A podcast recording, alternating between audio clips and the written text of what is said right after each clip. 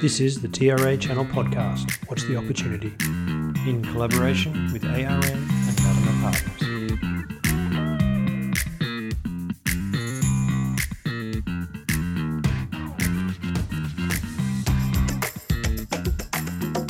Looking at M&A every day in Australia and New Zealand, I'm kind of losing track. It was a big deal a few years ago that, you know, when you've seen a big acquisition in the tech ecosystem. Whereas now it's 2-3 a day, obviously of varied sizes, but I'm guessing that's not going to slow down anytime soon. Where are you seeing that curve? Are we halfway up the hockey stick? I think we're still seeing tremendous deal flow, and the deals we're working on you'll hopefully see announced before Christmas or shortly after, but. We've never had such a large pipeline every year. And look, it's across the piece. We will complete the financing for fintech in the next couple of days, and there's a big fintech we are hoping to announce next week. So the fintech space is very busy. The software space, we announced the merger of Plexture and Task just a couple of weeks ago now. It closed just a couple of weeks ago, which is a great transaction for, I think, for both parties. Very well received by investors, and across the whole software piece, we're seeing a lot of activity. Sold a minority stake in Automentum again, other software business. Good demand around there.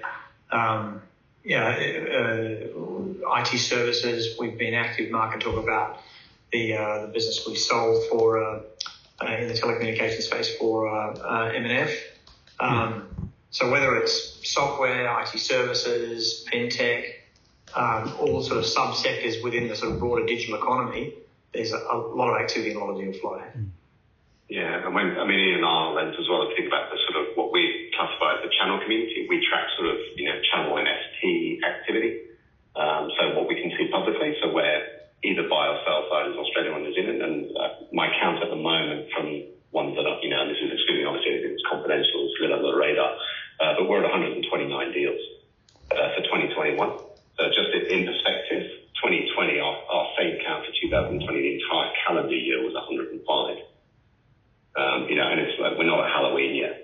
I do what you have about as well, which is it's an unstoppable force at the moment. Everyone, literally everyone is talking to everyone.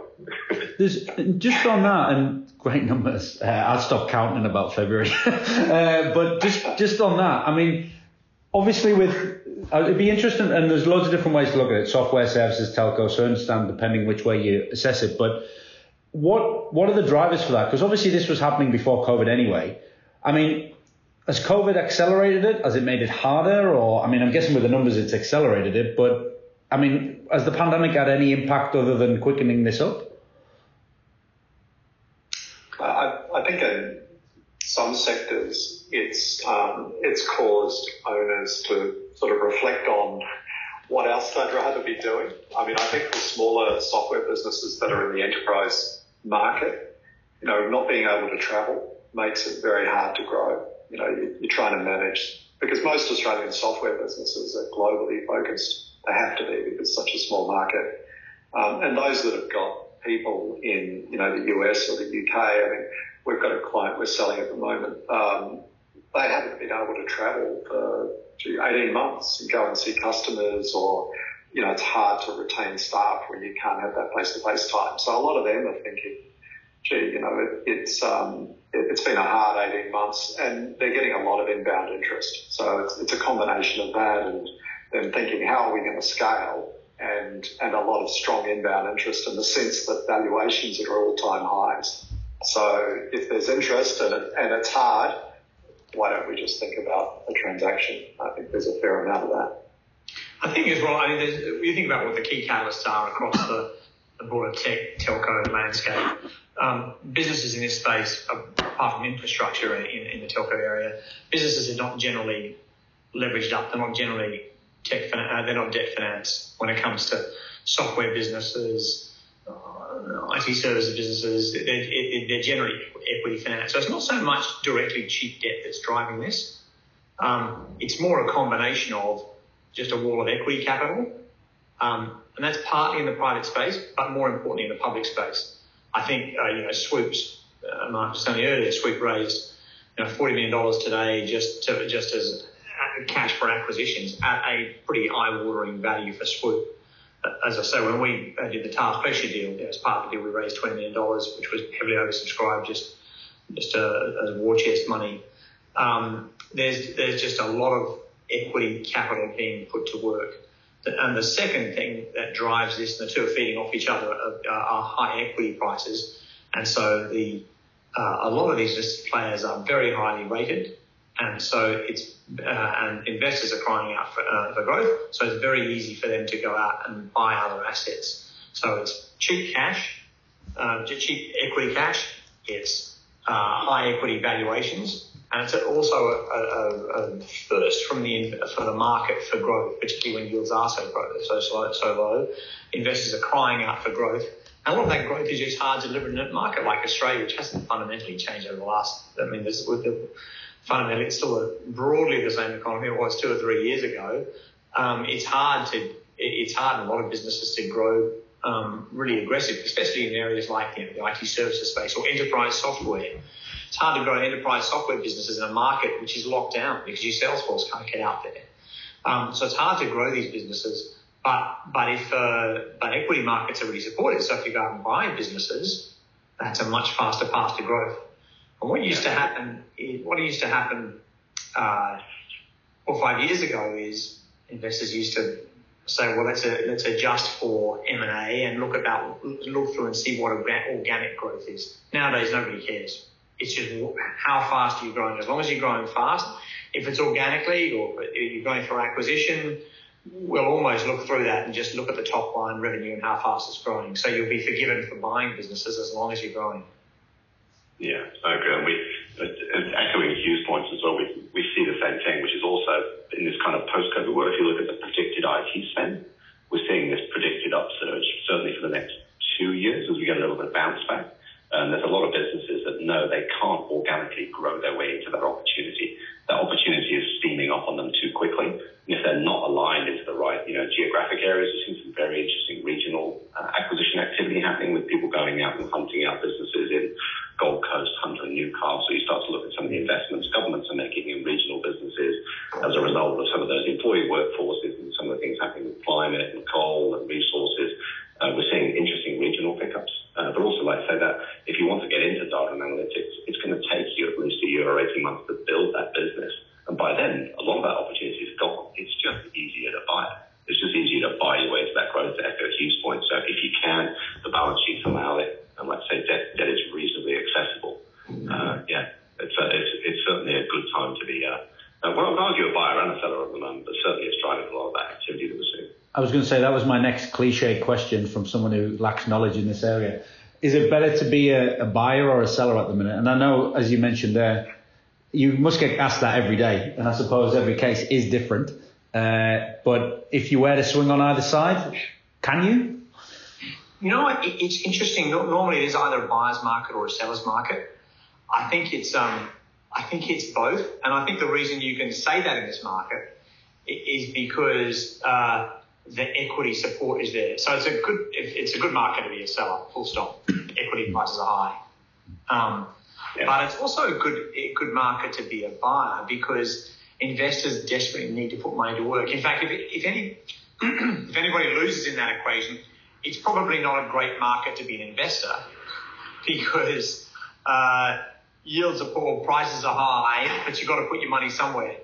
So if I think it's not an investor's market, but both buyers and sellers are beneficiaries of that fact.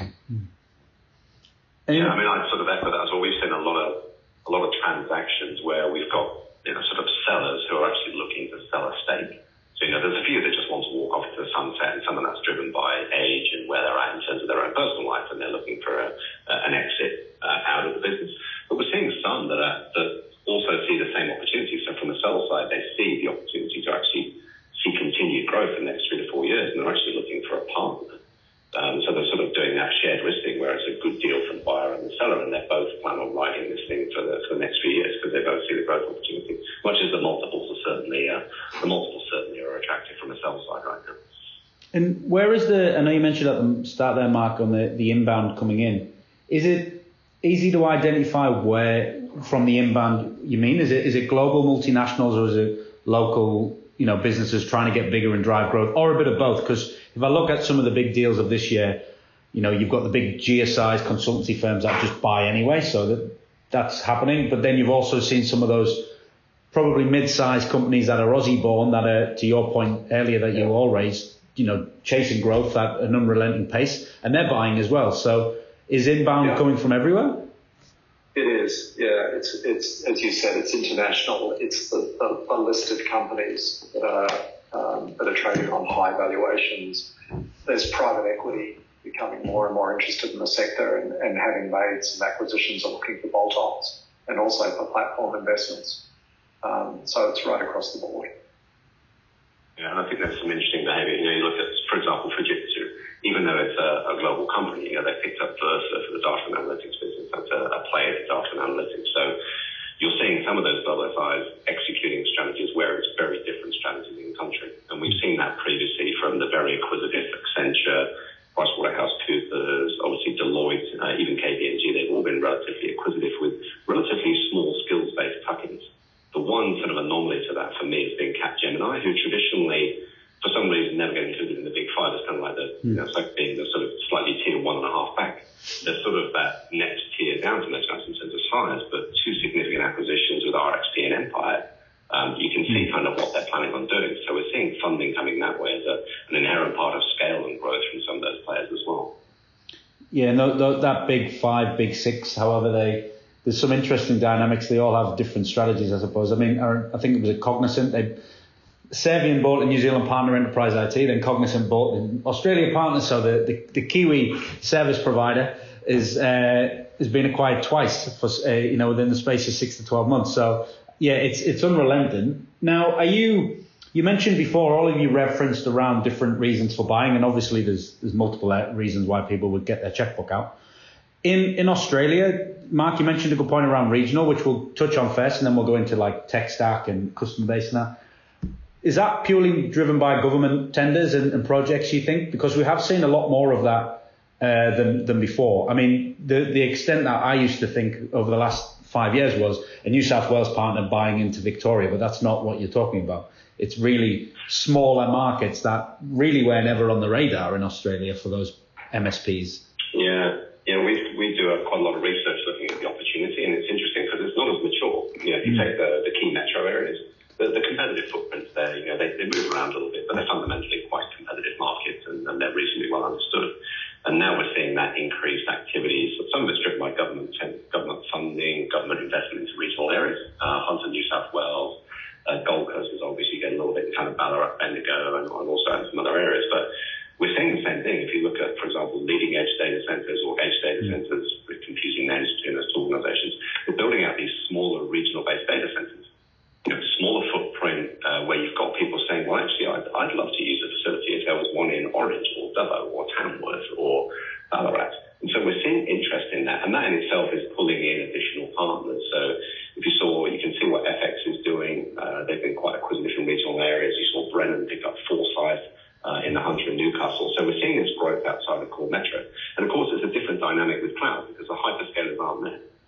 They're building out some of their edge players, but the hyperscalers aren't even in Brisbane, so you've really got a Sydney, Melbourne fight for the three primary hyperscalers. Outside of that, there's quite a lot of activity in these regional hubs, and these regional hubs really see themselves, they want to have agtech cloud technology in some of these areas, but that's much more friendly to do if you've got a partner that says, well, I can do that and I can keep it in Tamworth or Orange, and I've got some people here as well. We're seeing that sort of community area, and I think it's an interesting growth area. You can see some of the acquisition activity is steering in that direction a little where they're seeing, and there's obviously less competition there as well, frankly.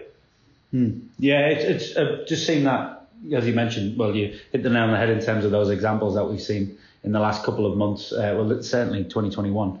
And Hugh, Mark, just in terms of, that aggressive thirst for growth, I think you put it, Hugh, in terms of, the driving the acquisition. When these deals land, and again, I know every deal is different, it's a huge caveat, but, to get that growth, are they just wanting the customer base? Are they wanting the staff with it? Are they wanting the technology?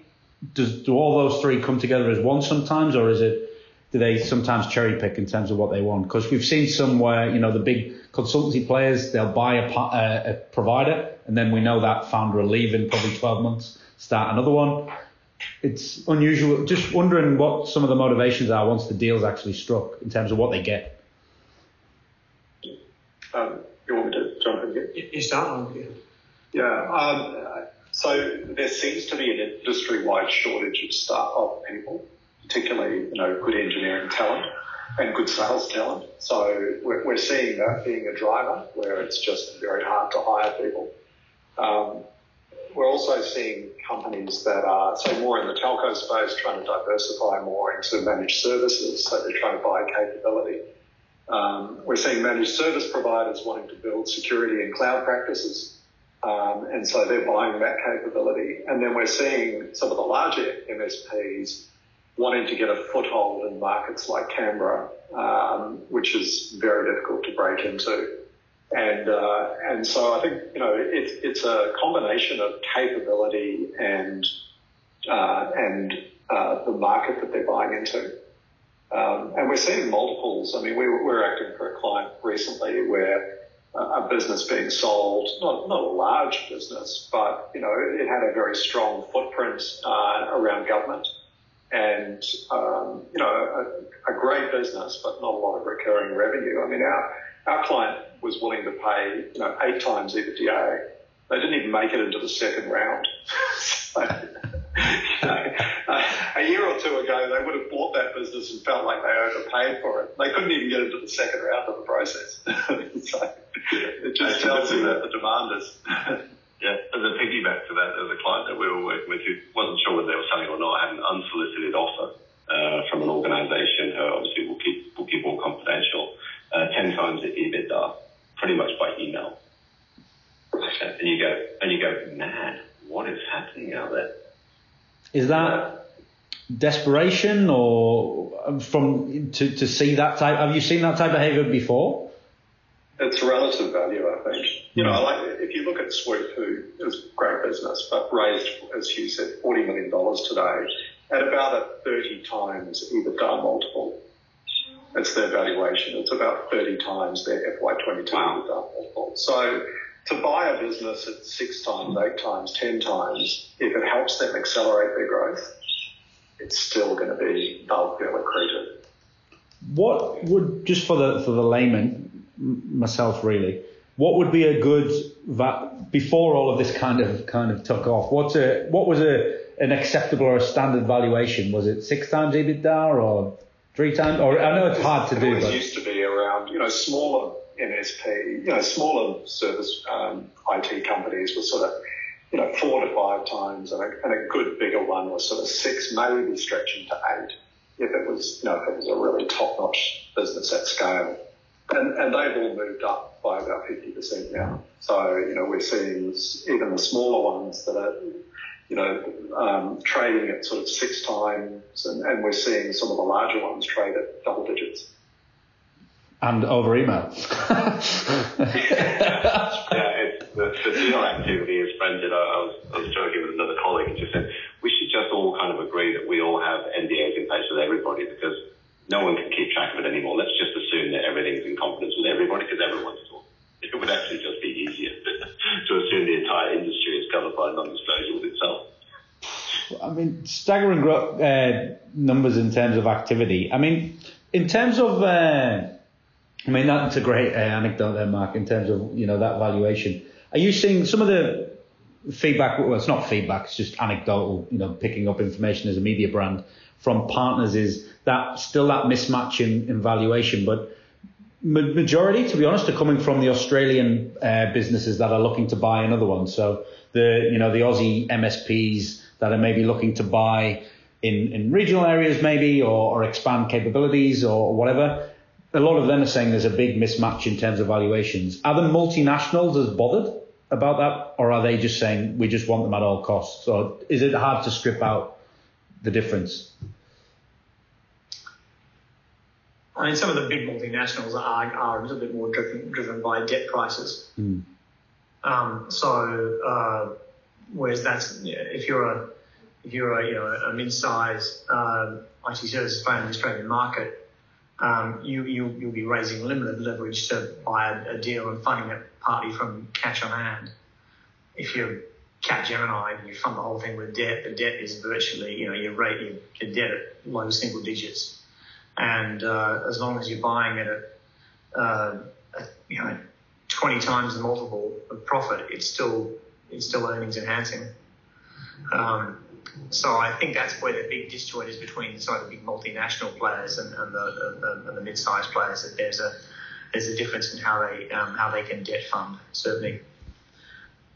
Yeah, I mean, that's the one thing I've seen between the different buyer groups. You've got this very different competitive dynamic between the way, obviously, that an investor case is put forward for a private equity buy versus the way that a global multinational looks at it versus the way that a sort of a large conglomerate would look at it. So you've got very different kind of hurdles for them to get over internally. So we're seeing certainly some challenges with some of the, obviously, these valuations pushing up. Everyone knows it's competitive, but sometimes the internal deal analysis of that runs very differently. So when you've got these very different types of buyers, if you've got all trade buyers, it's a different story if you've got a trade buyer and a large global that's funded by debt to a private equity group that's actually looking to do an IPO and an IPO of it in 3 to 4 years' time. You've got different hurdles to get through, and we're seeing some sort of misalignments and some interesting competitive dynamics in that. Are you and maybe this is really specific to our ecosystem from the IT services part. Mark, you touched on it before. There's a lot of those businesses that have maybe been around 25, 30 years, kind of got the name on the shop, so to speak, and have built it up. And I think you all mentioned, are going to exit at some point. It's their business, and they've obviously got to work out a plan. There's a lot of those. What's your advice to those type of businesses in terms of building out that exit plan? Because it's not, I suppose, I imagine it's quite difficult when the brand is built around you. And there's quite a lot of them in Australia, and there's a lot of them in New Zealand, those kind of like individuals that have built these businesses and have done incredibly well. But obviously when they go to exit, maybe 20, 25 years later, everything is really centered around them. So are you seeing people trying to extract themselves from that to make it more attractive for a buyer? I don't know if that makes sense in terms of how I phrased it, but we just seem to see that dynamic around the ecosystem that we're in anyway. Are you on mute? You're on mute, yeah. I can think of two situations right now, or two deals we're working on right now, where the founder has put in place a CEO in advance of exit, just a couple of years in advance of exit. And while the founder's sort of still around and at the edge of it, that means that when the deal completes, they're out. Rather than having to structure in a phased exit for the individual. That's not something you can plan. You can plan on time. There's a lot of other things that you can plan reasonably soon before the exit period. The one thing that takes a long time to plan for is that generational change. Is that putting in place a CEO, because you want that CEO to be in place in the very least several months before transition. Yeah, is that what you've seen as well, Mark Isles? Yeah. It's always that balance between at what point do you make it as the decision based on scale or based on where you're at personally to build out a leadership team. So it's that kind of at some point there's a natural part of the growth cycle where you go, actually I need to put a leadership team in place that needs a whole different set of disciplines and management, and buyers will value that differently because they'll either, if it's very dependent on the individual and the CEO, then they need to come along for the journey. So if that's the case, then that lines up reasonably well. And there's always danger, of course, with putting organisations together that you can build a leadership team that's not needed depending on who the buyer is. There might be a lot of overlap between functions, so it's very difficult to second guess that. And for most, it's really driven by scale. So certainly from what we've seen, which is there comes a time when the business will naturally do better with a strong leadership team in place. So it's not a one-person based business. So it's potentially less about how the transaction might happen in the future, but actually about where's the growth in the business, what's the best and optimum structure for you moving forward. Because it's a little bit of a double-edged sword. Sometimes we do see some people trying to trim the costs back because it fattens up the profits and they're trying to fatten the cow before sale, but it's relatively easy to spot that. Buyers are quite savvy. They know if it's been run lean and if they're really sort of picking bones out of it. It's been flattened up to scale because you need to be able to show that this business is going to have continued growth. That's pretty much why everybody's buying this. Yeah, but we've got a deal right now where that'd be good for the podcast. Keep it in, Mark. That's right. I think we will. I was going to say we've got a deal which should close soon, where the founders are locked in for 5 years, and that's unusual, but it's not unprecedented. I know Steve Noble sold his business down to him marketing his ages ago. He was locked in for 5 years. It does happen, but clearly when faced with that kind of a lock-in, you got to figure out whether you want to be locked in that way as the founder, or whether you're better off putting a CEO in place and he can cop the lock-in when you sell the business. Mm. Sorry,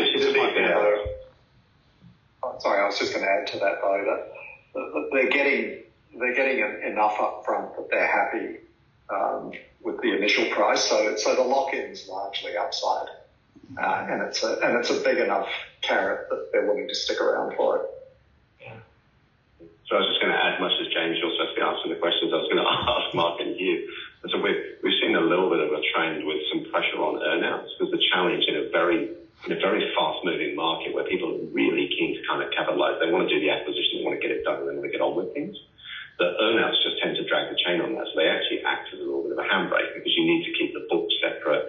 You almost need to run the business separately in order to have somebody on the hook for what it is that they're supposed to deliver. And we're seeing a little bit of a trend away from that to try and shorten those timelines and take a little bit more risk on the buy side, and accept that, you know, they'll come along for the journey, but you look to motivate more than just kind of have these quite aggressive sort of earnout strategies. But I maybe haven't seen as much of it as Mark and Hugh. Just interested in what your lens on that would be.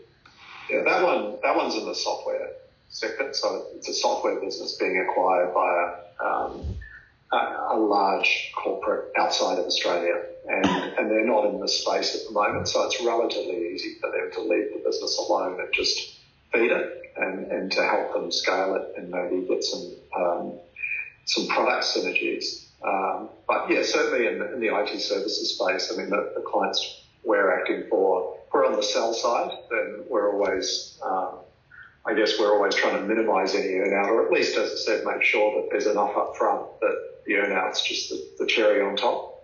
And if we're on the buy side, generally our clients are wanting to integrate very quickly, and so you're trying to avoid an earnout. But just to bridge that valuation gap, sometimes you just have to factor it in.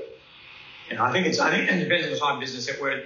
Where there's proprietary technology at stake with the founder or key shareholders had a significant role in the development and marketing of that platform, longer earnouts.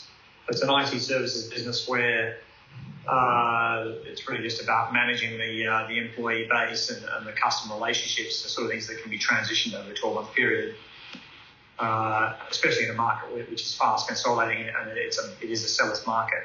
As Mark says, definitely, yeah, I agree with you.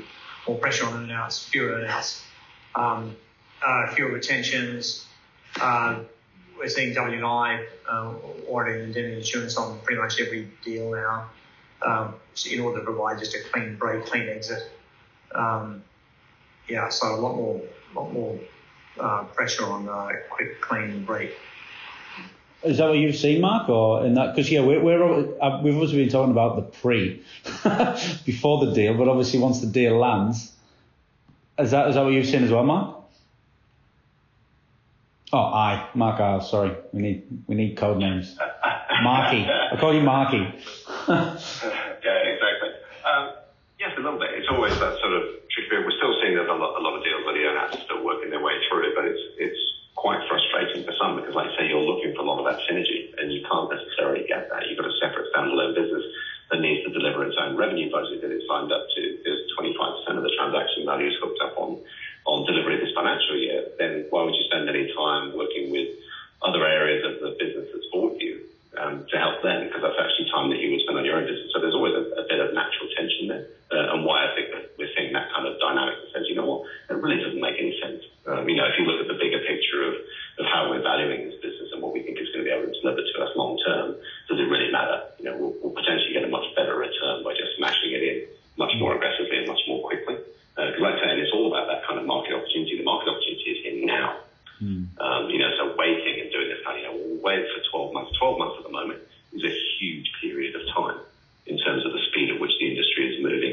spending patterns are changing. And just to kind of wrap this up as well in terms of that next step, and maybe this is beyond the role that you would play in terms of getting those deals on the table anyway.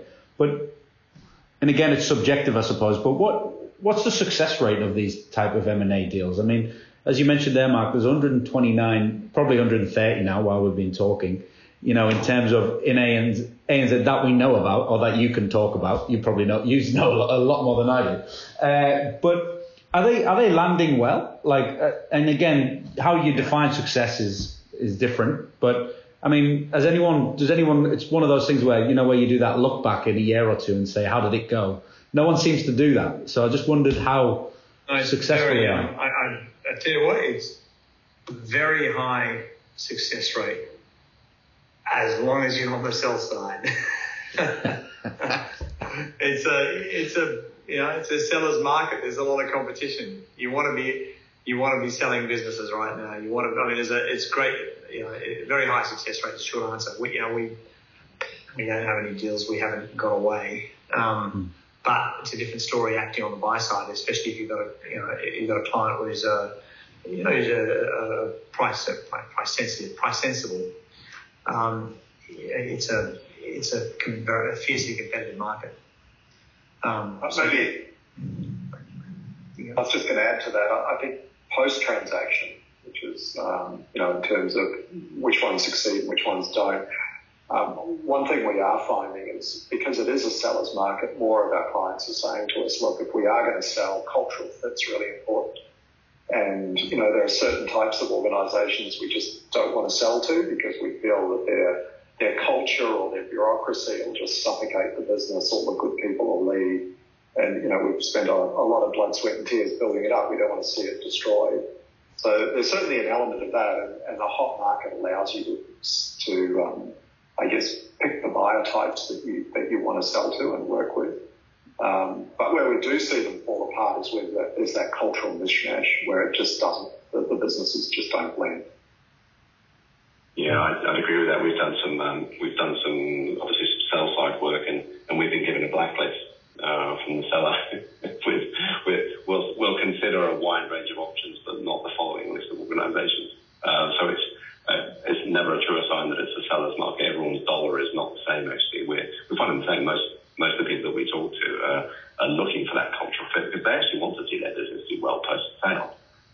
You get very few that are really looking to just genuinely sell off into the sunset around the Caribbean. Most either care about it because it's a business they grew up with, or they've still got a stake in it moving forward. So we see a lot of focus around that. The only other thing that we've seen is some organisations, frankly, are just better at doing acquisitions than others. You know, organisations that are very acquisitive, and you take the Big Five, for example, they're constant transaction engines. They know how to do that, but they also know how to do some of that, the synergy work when you get what's the post-acquisition strategy? Who's running that? So who's putting the teams together? Who's thinking about the culture? Who's doing the HR and tooling practices and all the myriad of different work streams that you need to think about to put two organisations together? Someone needs to own that. And sometimes we do find some buyers actually think about that as they're signing the sale agreement. They suddenly go, oh, who owns the integration? And, it's kind of, it's a little late in the day to think about that. But some are frankly just better at that than others. And I think there are some buyers out there at the moment that I think will do better than others because they actually know what to do with it, post buying it, and some that don't, and will learn some lessons that are already.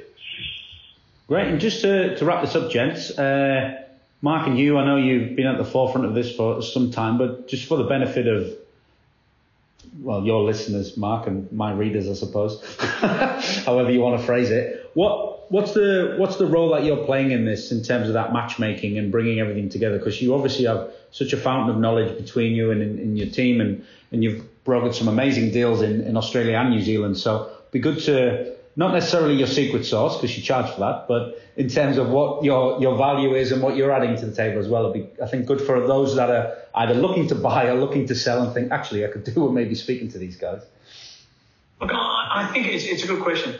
I think if you are a fast-growing IT services business or a software business in the Australian market, the beauty of the market today is you've got a range of options open to you. We've talked about how much capital is around. So you want to think about, do I actually go out and just raise private capital and do this myself? So in which case you really need someone that actually has access to, institutional investors, got a track record about raising capital in private companies. But you also want to think, maybe we do some private company M&A,